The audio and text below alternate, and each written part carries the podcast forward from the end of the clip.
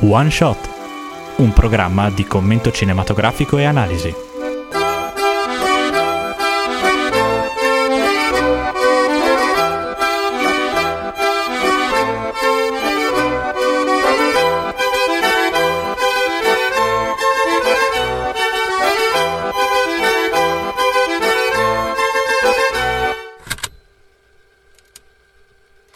Ben ritrovati su One Shot e questa settimana ragazzi abbiamo delle grandi novità, vero ragazzi? Cioè che andrei come regia. Esatto, ho io il controllo adesso. Attenzione. No, è incredibile, poi tra parentesi, proprio perché abbiamo lasciato questo momento di suspense. No, c'è Julians che è in una fase di transizione, sta per diventare una farfalla e volare nel magico mondo dell'università. Quindi ormai, ormai si è chiuso nel suo bozzolo con la sua bava. e- È un'immagine orrenda. Troppi dettagli. È un'immagine orrenda. Quindi Eh. abbiamo un super Andy che parla con un microfono con davanti un mega mixer. Un mixer mega. E ancora non capisco niente, quindi perdonerete se non si sentono le cose. Ma sì, dai, ci sta. Ci proviamo noi, ragazzi. Ci proviamo. Comunque, siamo tornati su One Shot e questa settimana portiamo un film che è una novità per eh, i nostri standard. Sì, finalmente Gianmarco ha detto portiamo un film in stop motion e alla fine lo abbiamo secondato perché sennò piangeva come un bambino e vi abbiamo portato infatti, come anticipato la settimana scorsa, Coraline nella porta magica. Questo horror del 2009 è molto figo, adesso Andrea vi spiega tutto. Certo, il regista è Henry Selick, è basato sul libro di Neil Gaiman, è basato proprio il titolo Coraline. I personaggi sono Coraline Jones, che è mm, il personaggio principale, che è doppiato da Dakota Fanning, Mel Jones, che poi è la madre e l'altra madre Terry Hatcher, Charlie Jones, che è il padre e il suo corrispettivo John Hodgman, e Wyburn Y.B. Lovat, che è Robert Bailey Jr. Ma adesso la clip del film. Come sei arrivato qui? Io vengo qui già da un bel po'. È un gioco fra di noi. Lei odia i gatti e cerca di non farmi entrare, ma senza riuscirci. Io vado e vengo come mi pare. L'altra madre odia i gatti? Più di ogni altra madre che io conosca. Ma cosa dici? È fantastica. Tu consideri questo mondo un sogno che si avvera, ma ti sbagli. È l'altro Waibi che me l'ha detto. Che sciocchezza, quello non parla. Forse non con te. Noi gatti, vedi, siamo troppo superiori come sensi agli umani e vediamo, annusiamo e... Shh, sento qualcosa. Ecco, questa era una scena abbastanza emblematica del film perché cominciamo a vedere che c'è qualcosa che non va, ma che cos'è che non va esattamente? Beh, innanzitutto facciamo un pochino di contesto ed è il momento della trama. Allora, la storia appunto di questa ragazza di nome Coraline che si trasferisce assieme ai famiglie appunto in una nuova location un pochino più alpestre rispetto da quella da cui veniva e eh, insomma non è molto contenta della sua vita o più che altro è un po' delusa perché sapete per i, per i ragazzi, cioè per tutti immagino, un cambio di vita, un cambio di posto insomma dove si va a vivere in un nuovo, un nuovo luogo insomma non è così bello, è difficile da accettare anche e soprattutto se si è in fase adolescenziale diciamo così. Quindi proprio Coraline non è entusiasta della, della scelta dei genitori di cambiare città e, e, diciamo si ritrova all'interno di questa casa e per ammazzare un pochino il tempo la esplora. Nell'esplorazione individua insomma questa piccola porta che però è murata e si chiede che cosa si tratti, però alla fine lascia un po' perdere e nella notte però eh, vede dei topolini praticamente sull'uscio della sua porta della camera da letto e quindi li segue e scopre che questi topolini effettivamente saltano all'interno di questa porta nel muro che eh, aprendola poi e guardando al suo interno trova un tunnel magico che la porta dove? In una casa esattamente uguale alla sua, cioè praticamente vista dal lato opposto, possiamo dire così, ma è esattamente nello stesso modo. Soltanto che nota che ci sono degli elementi defi- decisamente diversi. L'atmosfera sembra più calda, accogliente, le, diciamo così, i dettagli sono più rifiniti e più anche, diciamo, apprezzabili. E non solo, si ritrova davanti alla prima figura che sembra essere esattamente sua madre. Ma c'è qualche differenza, insomma, anzi, una differenza in particolare. Questa madre ha al posto degli occhi dei bottoni neri. E eh, allora Coraline rimane un pochino stupita e dice: Ma come? Eh, tu non sei mia madre? E la madre le risponde ridendo chiaramente: Io sono la tua altra madre. La tua altra madre, nel senso che all'interno di questo mondo che ha scoperto Coraline ci sono tutte, diciamo così, delle proiezioni della, della della realtà dal quale viene Coraline, che però sono decisamente migliori di quella da cui lei proviene effettivamente. E quindi comincia i suoi viaggi, Coraline, ogni notte attraverso questa piccola porta per scoprire le meraviglie di questo mondo incantato, dove tutto è meglio, tutto è più buono, tutto è più colorato, è più gustoso e le persone sono più amichevoli con lei e non vedono l'ora di passare del tempo con lei. Così in questo modo viene letteralmente stregata e al suo terzo viaggio all'interno di questo mondo fatato, dopo aver fatto anche svariati svariati tentativi di cercare di comunicare quello che stava accadendo ai genitori senza troppo successo, in verità lei decise proprio di andarci, insomma, e, e riesce ad andarci addirittura di giorno e scopre che c'è qualcosa che non va all'interno di questo mondo, perché la madre gli propone appunto di cucirsi e dei bottoni al posto degli occhi per rimanere lì per sempre. Allora Coraline rimane abbastanza terrorizzata, insomma non è una proposta proprio carina e allettante quella di farsi cucire con un ago e il filo dei bottoni al posto degli occhi. Quindi lei spera di ritornare nel suo mondo normale proprio perché si è spaventata andando semplicemente a dormire, ma quando si risveglia si trova sempre lì, quindi capisce di essere prigioniera. E qui comincia a cadere un pochino il palco perché si rende conto che la madre ha costruito una specie di mondo parallelo per lei per attirarla in una sorta sorta di tela e appunto poterne mangiare l'anima. In un certo senso un mostro, cioè senza un certo senso, un mostro veramente orrendo. Lei dovrà sfidare la madre a, eh, diciamo così, una caccia agli oggetti magici perché dovete sapere che questa madre aveva consumato la vita di altri ragazzini prima di Coraline che però appunto non erano stati così lungimiranti ad accorgersi della differenza. Quindi Coraline, un po' perché, cioè un po', tentando di scappare e di salvare se stessa, ma anche di salvare i genitori che nel frattempo sono stati rapiti dalla madre per mantenerla ancora di più trattenuta all'interno di questo mondo, dovrà sfidare la madre a un gioco di appunto trova tutto e alla fine vincendo riuscirà proprio a riportare indietro tutta quanta la famiglia e anche a sconfiggere definitivamente la madre buttando quella che è la chiave di questa piccola porta in un pozzo profondissimo. Quindi diciamo una storia molto lineare che però ha dei risvolti diciamo decisamente agghiaccianti e poi oltretutto non, ricordi- non dimentichiamoci scusate che è fatto interamente in stop motion. Difatti, una piccola curiosità è per costruire un piccolo pupazzo di Coraline servivano 10 persone che lavorassero per addirittura 3-4 mesi, proprio per creare il personaggio, le espressioni e anche i vestiti. Altre curiosità possiamo parlare per esempio di Wybie Lovat che in realtà nel libro di Gaiman non esiste. Ma una piccola aggiunta, Wybie Lovat è l'amico di Coraline, colui che la segue sia nel mondo normale che in quello fatato, e qui praticamente serve per salvarla o comunque per farle un po' di compagnia, anche se nel mondo reale lei non lo sopporta un granché perché è un po' logorroico. Il personaggio è stato creato apposta per evitare che Coraline parlasse da sola e avesse i suoi monologhi e per avere un compagno della sua età. Un'altra cosa anche per esempio è la medaglia di Mr. Bobinski, che è una vera medaglia esistente per la partecipazione alla campagna di polizia di Chernobyl dopo il disastro dell'86. Infatti il codice che potete leggere 4A3C indica proprio lo stabilimento nucleare di Chernobyl e questo spiegherebbe il colore bluastro della pelle e lo strano comportamento di Mr. Bobinski. Ma chi è Mr. Bobinski? Mr. Bobinski è uno dei vicini mh, mm, piuttosto strani di Coraline. Ma perché strani? Perché praticamente tra le sue cose parla, parla ai topi e sta organizzando un circo con i topi che prima o poi faranno uno spettacolo apposta per Coraline perché scopriremo poi che è stata la salvatrice e che ha salvato l'universo, diciamo addirittura. Nella versione inglese c'è anche quando Coraline vede la foto dei suoi amici esclama My best trolls che significa nel comune del Michigan la parola troll per definire qualcuno che vive nella bassa penisola della zona.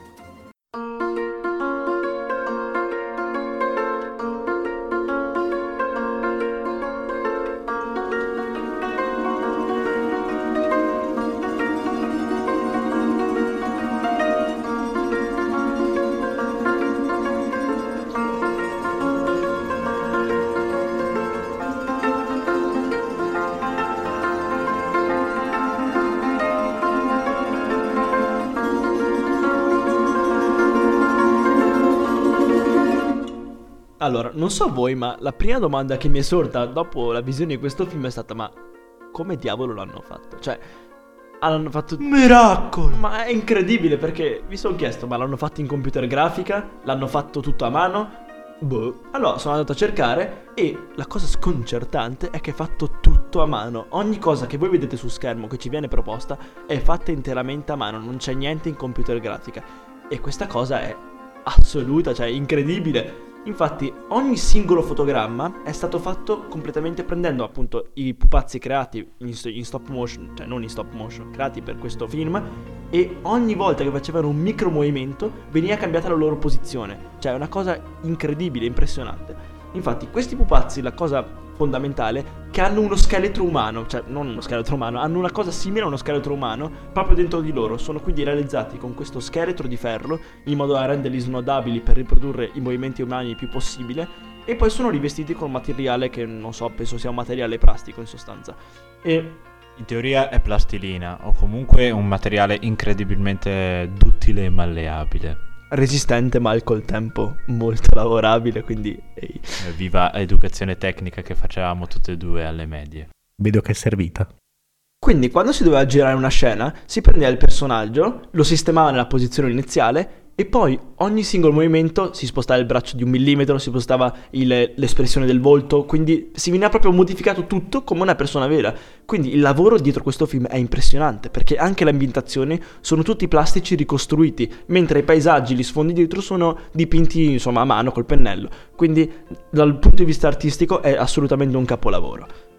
Va anche detto inoltre che non solo venivano cambiate le posizioni, però era anche a disposizione differenti, diciamo così, per esempio gli occhi. Gli occhi erano differenti a dilatazione, per esempio, della, della, pupilla o cose di questo tipo, erano a disposizione. C'è proprio una specie di... Mh, mm, immaginatevi dei cassetti con dentro, non lo so, 50 occhi diversi, ognuno per un'espressione diversa. Quindi immaginate proprio il lavoro che ci sta dietro nel rimpiazzare ogni volta per creare quello che sembra, che può sembrare, diciamo così, un dialogo vero e proprio, un'espressione vera e propria.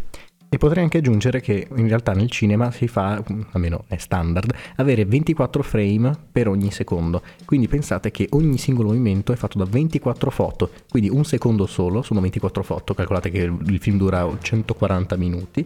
Sorpassato poi dal. che era il più lungo cortometraggio fino al 2016, sorpassato da Cubo, che è sempre di Laika Productions. Quindi un lavorone. Mm, se pensate 24 foto sempre in stop motion di ogni personaggio, cosa impressionante. E la cosa anche interessante è che i vestiti che vediamo addosso ai personaggi sono effettivamente vestiti cuciti a mano, cioè sono dei maglioni normalissimi che però sono stati cuciti da mani umane e, e, quindi i personaggi li indossano. Io pensavo fossero fatti di, di, plastica, di plastidina, come diceva Gianmarco, no, in realtà sono tutti fatti di lana e cuciti, quindi anche qui lavoro manuale eccezionale. Inoltre una cosa interessantissima è che le facce dei personaggi sono divise in due, infatti si ha la parte della bocca e la parte degli occhi. E quindi anche qui, come negli occhi, c'era l'albo di tutte le espressioni della bocca che si potevano avere. La bocca fe- che sorrideva, la bocca triste, la bocca un po' perplessa. E quindi c'era questa roba, questo intercambiare, sembrava quasi giocare con i Lego perché prendevano i pezzi, li assemblavano assieme per creare le diverse espressioni. Magari mi servono degli occhi in questo modo e mi serve però la bocca nell'altro modo. Quindi staccavano la faccia e la riattaccavano con i due pezzi assieme. Quindi anche qui cosa impressionante. Inoltre, come avrete notato durante la visione della pellicola, i personaggi sono, non hanno un aspetto umano, cioè è una cosa abbastanza strana perché Coraline per esempio è magrissima ma ha una testa gigante, la madre ha il corpo veramente sproporzionato, cioè tu e il padre ha questa faccia lunghissima, questa gobba eccessiva, questo collo lunghissimo e sono fatti apposta per risultare più grotteschi, grotteschi scusate. Quindi per creare questo, già questo ambiente, questa atmosfera dell'horror che poi ci accompagnerà per tutta la visione del film, quindi anche qui molto interessante. Inoltre, cosa nuovissima, il film fu l'unico film in stop motion che fu girato in, nella vista, oddio scusate, stereoscopica, ovvero la vista che gli uomini hanno. Perché non so se sapete, ma noi vediamo appunto con due occhi perché un occhio vede una cosa, un altro, un altro occhio vede un'altra cosa, la metti insieme e si forma l'immagine che vediamo, ma la telecamera è come se fosse un solo occhio. Quindi per fare questa vista che sembrasse quasi umana, hanno dovuto fare ogni, ogni foto, ogni inquadratura ripresa da due punti di vista per renderla più umana e dare questo effetto di 3D che se no non si avrebbe con la stop motion con una telecamera vera. Quindi anche qui un grande applauso ai, ai produttori del film. Un'altra cosa interessantissima è la nebbia, la nebbia. La nebbia è fatta di azoto liquido che, insomma, voi potete dire, ma sì, ci metti un po' di fumo, risultava comunque nebbia. No, è stata una, una, delle cose più difficili da fare. Infatti hanno prima fatto la scena con i, con i punti, i puppets, in stop, i, i puppets fermi, poi hanno rifatto la stessa scena con la nebbia e basta, e poi hanno sommato i fotogrammi creando appunto questa, i personaggi appunto nella nebbia. La cosa difficile però è che hanno fatto le movenze me- nella nebbia come se i personaggi si stessero dentro, quindi hanno già pensato prima come erano messi i personaggi e poi hanno, hanno mosso la nebbia nel modo in cui sembrasse che i personaggi si muovono dentro la nebbia. Quindi anche qui una cosa, un lavoro impressionante tecnico di previsione che si sta dietro. Un'ultima cosa prima di dare la parola ad Andrea. In questo film, come avete notato, ci sono numerose ricorrenze all'horror classico, appunto l'horror che ci ha accompagnato per tutti questi anni dall'uscita dei primi film. Infatti abbiamo la casa, come insomma la casa di solito tu ti senti sicura a casa, e qua in realtà il problema è che non sei sicura a casa, anzi la casa è proprio l'unico problema dove il, in realtà il cattivo sta proprio dentro. Quindi tu stai sei sicuro solo al di fuori della casa, dentro basta, sei sotto le, le angherie di questa madre crudele che vuole rubarti l'anima, appunto. Poi abbiamo il tema della madre, classica madre che anche lì dovrebbe essere un tema d'appoggio, una figura di riferimento. La madre, insomma, dovrebbe essere il gremmo materno, qualcosa che ti abbraccia, che ti scalda di sicuro. E invece qui la madre è rivoltata proprio al contrario. La madre è quella che vuole ucciderti, che vuole rubarti la tua personalità e ti insegue senza sosta per, tutta, per tutto questo mondo fittizio.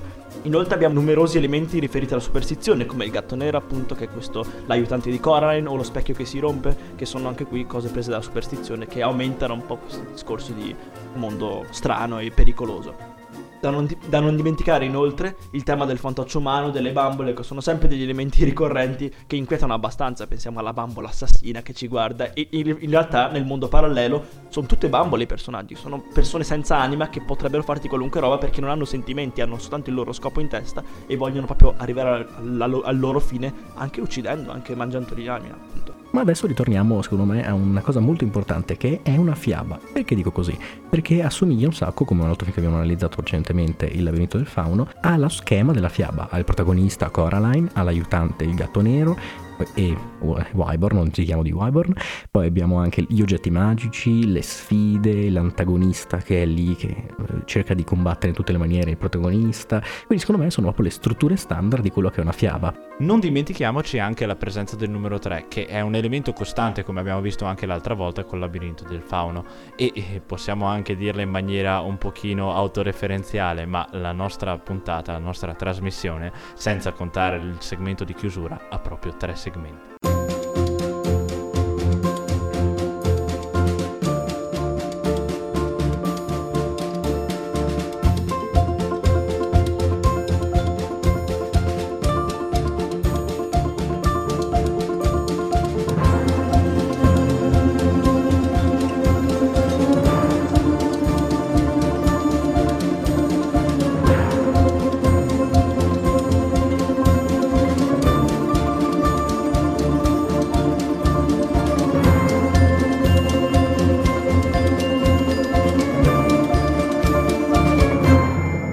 All'interno di questo film il tema della vista risulta un argomento veramente centrale, basta pensare eh, al, alla questione dei bottoni, cioè i bottoni lasciano diciamo così spazientiti, ma no spiazzati, scusate, non spazientiti, il, eh, qualsiasi spettatore, cioè è veramente qualcosa di raccapricciante, perché non vedere gli occhi del nostro interlocutore ci lascia così persi? Beh, innanzitutto non sappiamo veramente se ci sta guardando, questo è sicuramente uno degli aspetti principali, cioè la madre potrebbe avere uno sguardo malizioso, uno sguardo quasi famelico, uno sguardo malvagio, però noi non lo possiamo capire perché effettivamente ha soltanto lo, lo smile, diciamo così, il sorriso per determinare quelli che sono i suoi sentimenti, per parlare, però noi non possiamo capire perfettamente che cosa sta pensando perché gli occhi, come diceva qualcuno, sono lo specchio dell'anima. E questo lavoro, diciamo così, che si può fare all'interno di questa frase è molto di più che una semplice citazione, perché se ci pensate bene, quelli che sono i, i personaggi con eh, dei bottoni al posto degli occhi sono effettivamente dei personaggi senza anima,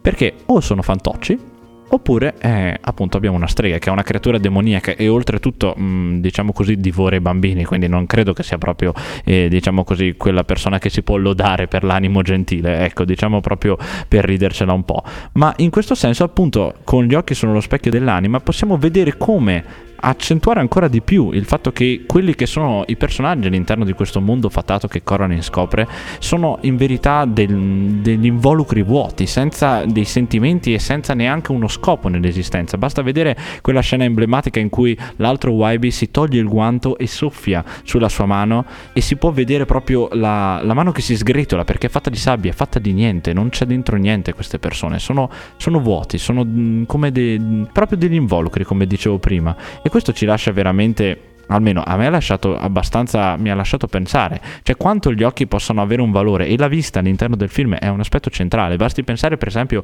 alla pietra magica, insomma alla caramella che poi diventa una pietra magica attraverso il quale Coraline riesce a distinguere quello che è reale da quello che non è reale, perché alla fine cos'è che vede? Vedi quelli che sono i piccoli frammenti di realtà che sono imprigionati in questo mondo di sogni alla fine, perché vede gli occhi dei bambini scomparsi e può vedere i suoi genitori, anche se alla fine appunto non li guarderà perché aveva già capito dove si trovavano senza dover utilizzare questo oggetto magico. E qui ci spostiamo all'interno di un'altra area molto ben esplorata all'interno del film, che è quello che è il ruolo del conscio e del subconscio, proprio dal punto di vista quasi psicologico, che esploriamo grazie a questa esperienza di Coraline. Conscio che cos'è? Conscio è il diurno, quello che è esposto alla luce del sole. Infatti Coraline vive questa, questa sua esperienza, diciamo così, diurna all'interno del mondo reale e, e, invece quella notturna che è legata chiaramente al subconscio, quello che teoricamente emerge con appunto il mondo dei sogni, è proprio quella che crea questo mondo fantastico e la strega è completamente consapevole di questa cosa. La strega ha bisogno di un elemento che ancora una volta si serve della vista per collegare questi due mondi, perché alla fine fine gli elementi per costruire il subconscio sono all'interno del conscio, di quella che è la nostra realtà di tutti i giorni. Basta guardarsi, basta pensare ai propri sogni. I propri sogni alla fine sono semplicemente, eh, diciamo così, un remix di quelli che sono le, le, nostre avventure della giornata, le nostre ansie, le nostre paure. E in questo modo la strega usa questa esperienza appunto di Coraline, guardandola attraverso gli occhi della bambola, e ricrea una realtà che è effettivamente un mondo ideale. Questa bambola infatti alla fine non è altro che un fantoccio che crea la madre e che è in grado di, eh, diciamo così, fare proprio da telecamera per questa strega e che viene appunto visto nella fase di, iniziale del film, nei titoli di testa, proprio quando la madre, eh, diciamo, prende il modello precedente, che era appunto una bambina che era stata precedentemente irretita dal potere della strega, e crea il modello successivo, quello che è appunto la bambola di Coraline. Quello che però ci vuole dire molto di più, a parte la, la, madre insomma che è in grado di vedere attraverso gli occhi della bambola, anche Coraline appunto come dicevo è in grado di vedere alla fine. E che cos'è che vede? Che alla fine il subconscio non è altro che una versione sbiadita della realtà, quel grigio che si riesce a vedere attraverso quella pietra è, ci fa capire chiaramente qual è la posizione del regista riguardo al subconscio. Alla fine una copia sbiadita della realtà, qualcosa dal quale poi ci si può liber- liberare facilmente e che appunto ci riporta porta alla fine a ricongiungerci con i nostri cari, a ricongiungerci con quello che è reale ed apprezzare realmente quelli che sono i doni di una vita normale alla fine, perché quello che offriva la strega era qualcosa di straordinario, però alla fine ci viene detto l'ordinario è 100, 1000, 10.000 volte meglio, perché è vero, è reale ed ha un sapore del tutto diverso da quello che è una semplice replica quel, della realtà. Ma il film ci dà un'altra possibilità, un altro possibile spunto di interpretare quello che è il mondo che Coraline vive attraverso questo passaggio della porta magica. Cos'è che noi vediamo effettivamente? Vediamo un mondo che mm, di primo acchito ci sembra semplicemente una migliore copia di quello normale, diciamo così, dove tutti sono sorridenti e gentili. Però in verità il, eh, ci sembra che ci può essere comunicato molto di più di tutto questo. Vediamo qual è il vero desiderio, il desiderio di Coraline nei confronti dei propri genitori, ma vediamo anche come lei li vede e se li rappresenta nella sua mente. In questo caso pensiamo per esempio alla madre. Lei vorrebbe avere questa madre presente, però non ce l'ha nella realtà, almeno non ce l'ha all'inizio, perché poi scopriamo che semplicemente bisogna accettare i momenti sì e i momenti no delle persone, ma lei comunque non la vede in questo modo all'inizio e quindi di conseguenza quello che risulta nel suo subconscio alla fine è una madre iperpresente, onnipresente, che vuole proprio um, inserirla e fagocitarla all'interno de- di se stessa, insomma. E poi abbiamo per esempio il padre, che in, eh, in un certo senso eh, lo abbiamo capito un pochino all'inizio, è un pochino succube della madre e, alla fine nel mondo eh, immaginario, insomma nel mondo del subconscio, troviamo un padre che è decisamente succube della, della madre. Quindi Wybe per esempio lo valuta come una persona un pochino sfigata, possiamo dire così, all'interno del mondo eh, ideale, è una persona che sta zitta, che è sottomessa completamente a quello che sono su- i suoi desideri ed è anche mh, lo stesso, rimane comunque sfigata, quindi lei può sentirsi superiore in questo senso. Insomma, noi possiamo dire che più che vedere le versioni migliorate delle persone, vediamo le, per- le versioni di che Coraline vorrebbe di queste persone. Quindi vediamo quella che è la sua, pro- la sua, proiezione della persona ideale e comunque veniamo a conoscenza di quella che è la sua eh, diciamo, opinione riguardo a queste persone. Quindi vediamo proprio che vede il padre come una persona smidollata, vediamo Wybe come una persona che è semplicemente petulante, vediamo Mr. Bobinski come una persona che non esprime il suo potenziale o succube di quelle che sono le sue passioni, perché alla fine cos'è che vediamo di Mr. Bobinski? Vediamo semplicemente una, è un insieme di ratti alla fine. Quindi praticamente ci ritroviamo davanti a, a, un messaggio ancora più forte, insomma, c'è questo subconscio, non ci dice semplicemente che Coraline vorrebbe un mondo migliore, ma ci dice anche come Coraline vede il mondo in effetti. E secondo me questo è un messaggio un pochino più latente, ma decisamente più agghiacciante di quello principale, perché in questo modo ci, vede, ci fa anche capire che Coraline non è una bambina spensierata, tutta felice e allegra, insomma, e che ha soltanto un, un momento di defiance, è proprio come lei vede il mondo, come vede la realtà e come se lo percepisce addosso in questo senso. Poi ci sarebbe moltissimo da dire chiaramente su quelli che sono i simboli archetipici, archetipici scusatemi, anche come avevamo fatto nel labirinto del fauno. Qui abbiamo ancora una volta il tema della porta, poi in verità in un altro caso abbiamo anche la chiave che indica proprio questa... La chiave rappresenta la scelta in questo caso, lei decide di aprire la porta all'inizio decide di chiuderla, è proprio un, diciamo così, l'elemento chiave, la chiave di volta di questo, di questo film, che rappresenta proprio la scelta della bambina. E poi non dimentichiamoci, come diceva prima Edoardo, abbiamo lo specchio che ancora una volta, come per esempio nella, nel, per quanto riguarda il Cigno Nero, ci mostra qual o in The Shining, come avevamo visto proprio all'inizio di questa stagione, ci mostra qual è la realtà, qual è la verità, insomma. E lei quando viene gettata all'interno dello specchio cosa vede? Vede o i genitori che sono intrappolati o vede quello che è realmente il mondo della strega, che non è altro che un, un rudere abbandonato e privo di coscienza e di anima.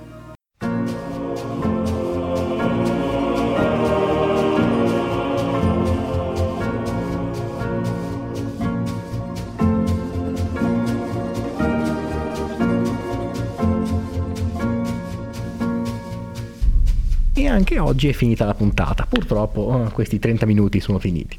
Ma passiamo diciamo a quella che è la sezione del commento personale. Quindi Edoardo, tu che dici? Bel film. Buona fotografia, no, dai scherzo. Il, dai, insomma, si è capito, insomma, il film ci è piaciuto a tutti molto, presumo. È un bel film. Io avevo dei brutti ricordi perché l'avevo visto otto anni per la prima volta, andando convinto al cinema, ma sì, faccio un po' il figo, vado un film un po' che fa paura, poi basta, sono tutto a posto. Invece mi ha traumatizzato per un mese praticamente, poi l'ho rivisto a 12 anni e sono rimasto ancora più traumatizzato, quindi ero un po' spaventato a vedere questo film, ma il mio animo diciottenne mi ha protetto e ce l'ho fatta a guardarlo alla fine, quindi pff, sono potentissimo film è molto bello, insomma, tecnicamente è validissimo, quindi consiglio a tutti voi di vederlo e rivederlo perché si troveranno sempre cose nuove da vedere, anche solo da contemplare per vedere, oddio, cioè hanno fatto tutto a mano, che figata. E quindi così, mm, pienamente positivo. Concordo che alla fine la storia è una storia, nel senso è una favola standard, però è, è, proprio la struttura dietro, la tecnica utilizzata che è geniale. È proprio una di quelle cose boh, che po- pochissimi film sono capaci di fare e questo diciamo che penso che sia l'unico stop motion horror che esista, perché forse Nightmare Before Christmas, ma non penso che sia...